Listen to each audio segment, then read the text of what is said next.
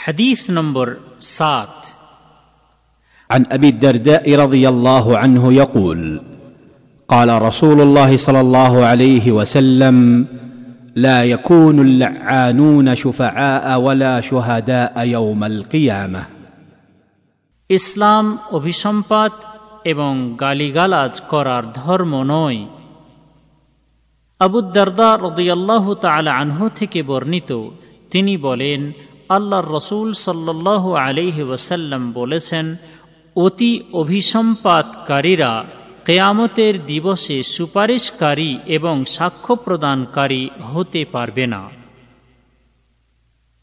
শহেহ মুসলিম হাদিস নম্বর পঁচাশি হাইফেন বন্ধনীর মধ্যে দু এই হাদিস বর্ণনাকারী সাহাবির পরিচয়। আবুদ্দারদা তিনি ওয়াইমের বিন কৈস আল খজরজি আল আনসারি একজন বিখ্যাত সাহাবি। বদরের যুদ্ধের দিন তিনি ইসলাম গ্রহণ করেন। এই উম্মতের একজন বিশিষ্ট বিচক্ষণ ব্যক্তি আরবিতে বলা হয় হাকিম হাদিহিল উম্মাহ, হিসেবে তিনি উপাধি লাভ করেছেন। দামিশকে তিনি বিচারপতি ও পবিত্র কোরআনের কারিগণের মধ্যে প্রধান ব্যক্তি হিসেবে প্রসিদ্ধ ছিলেন। তিনি আল্লাহ রসুল সাল্লাহ আলহি ওসাল্লামের জীবদ্দশাতে পবিত্র কোরআনের একত্রীকরণ, সংরক্ষণ সংক্রান্ত এবং মুখস্থকরণের কাজে নিয়োজিত ছিলেন রদিয়াল্লাহ আন হাদিস গ্রন্থে তার কাছ থেকে বর্ণিত একশো উনআশিটি হাদিস পাওয়া যায়।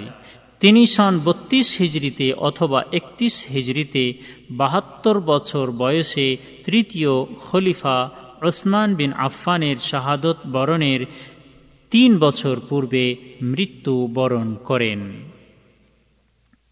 এই হাদিস হতে শিক্ষণীয় বিষয়। এক, এই হাদিসটির ব্যাখ্যার বিবরণে কতকগুলি উক্তি রয়েছে। তার মধ্য থেকে এখানে কয়েকটি উক্তি পেশ করা হল। ক,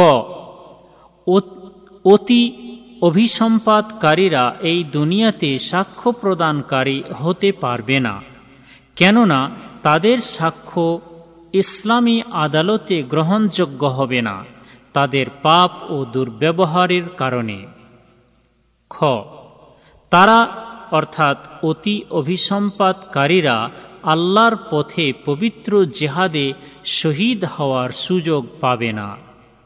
গ, তারা অর্থাৎ অতি অভিসম্পাদকারীরা কেয়ামতের দিবসে ওই সময় সুপারিশকারী হতে পারবে না, যে সময় ইমানদার মুসলিমগণ অন্য ওই সকল মুসলিমগণকে জাহান্নামের আগুন থেকে বের করার জন্য সুপারিশ করবে যে সমস্ত মুসলিমগণ জাহান্নামের আগুনে প্রবেশ করবে।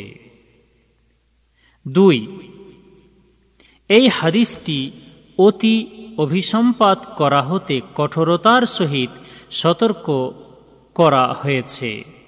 কেননা অতি অভিসম্পাত করার বিষয়টি সচ্চরিত্র এবং সুনীতির অনুকূলে পড়ছে না। তিন, ইসলাম একটি সৎকর্ম ও আল্লাহর আনুগত্যের কাজে সহযোগিতা এবং পরস্পর সহানুভূতিশীল হওয়ার ধর্ম, অভিসম্পাত এবং গালিগালাজ করার ধর্ম নয়।